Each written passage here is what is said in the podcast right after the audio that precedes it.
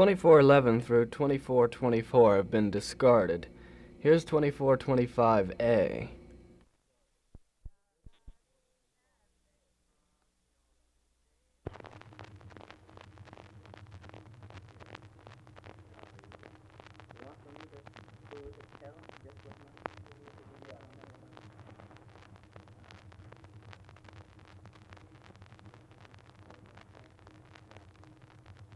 This is Champion Michigan, Fred Carrier, singing this song. It's an old song of many years gone by. It is called The Raffle Forest Stove. Last Thursday I attended the Raffle Forest Stove to wait on a wife and family at Timmy Golly's Grove. Hogan and O'Brien, they all come in a drove to take the dice and shake it nice and try to win the stove. Forward four and Delaman left while the music's they did play. It was a grand delight to see the sight of an Irishman so gay.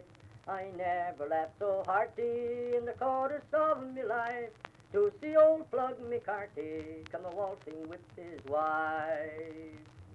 At 9 o'clock exactly, the raffle it begun.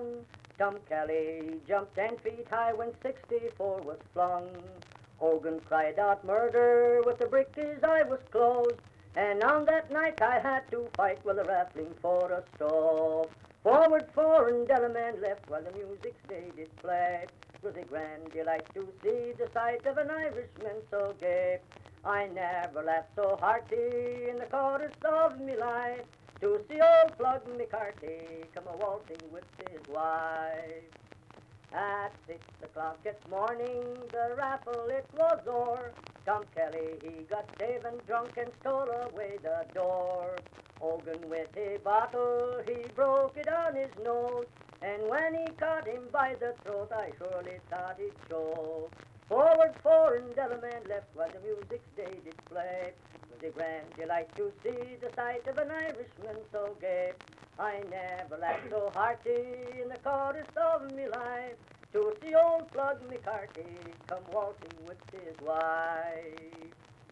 Where did you learn that song? What did I learn? Oh, I learned that when I was nothing but a kid that high. I didn't chant it. I have some old lumberjacks. Oh, that's all. They come from Kennedy, or I don't know where you come from. I never had heard the song and nobody sang. Were you born here in Chantilly? I was born here in Chantilly. I was 2 years in Kennedy.